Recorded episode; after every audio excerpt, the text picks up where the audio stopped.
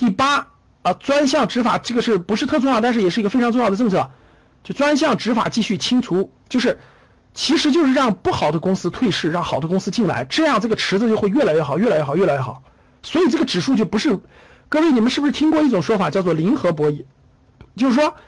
这个股市就是骗人的，有十，你看有十个进来，有两个赚钱，有七七个亏钱，是不是你们听过这种说法？就是股市有三个赚钱，有七个亏钱。各位听好了，其实不是这样的。如果这么跟你们说的人，我只能说，我只能说他不了解，他不是很了解。其实啊，对过去的中国资本市场是这样的，各位，过去是这样的，因为过去是死水一潭，不进来也不出去。现在不是了，各位，就是真正的资本市场，各位听好了，它是它是有价值的，它价值是一条曲线，一条直线向上的。因为这个整个这个市场是个池子，大家明白是个池子，里头的差公司在退出，新公司在进入，大家懂了吧？所以这个池子的价值它是不断的上升，不断上升的，这就是真正的资本市场的指数上升的意义所在。如果上面都是死水一潭，那就是那就是骗人的，懂了吧？就十个进来七三个赚七个亏。所以说，注册制和战略新兴板等等新不断的好公司的上市，将给我们带来巨大的机会。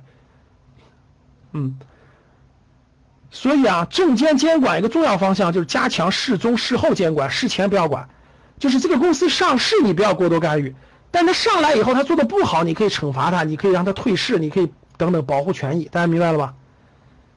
所以根据统计呢，新三板在内的二十余家企业现在已经立案调查了，违规的违规披露、虚假做报表、操纵股价等等等等。都会做相应的调查，所以就上市公司的法律法规，你严格起来才是好事儿，才是好事儿，啊。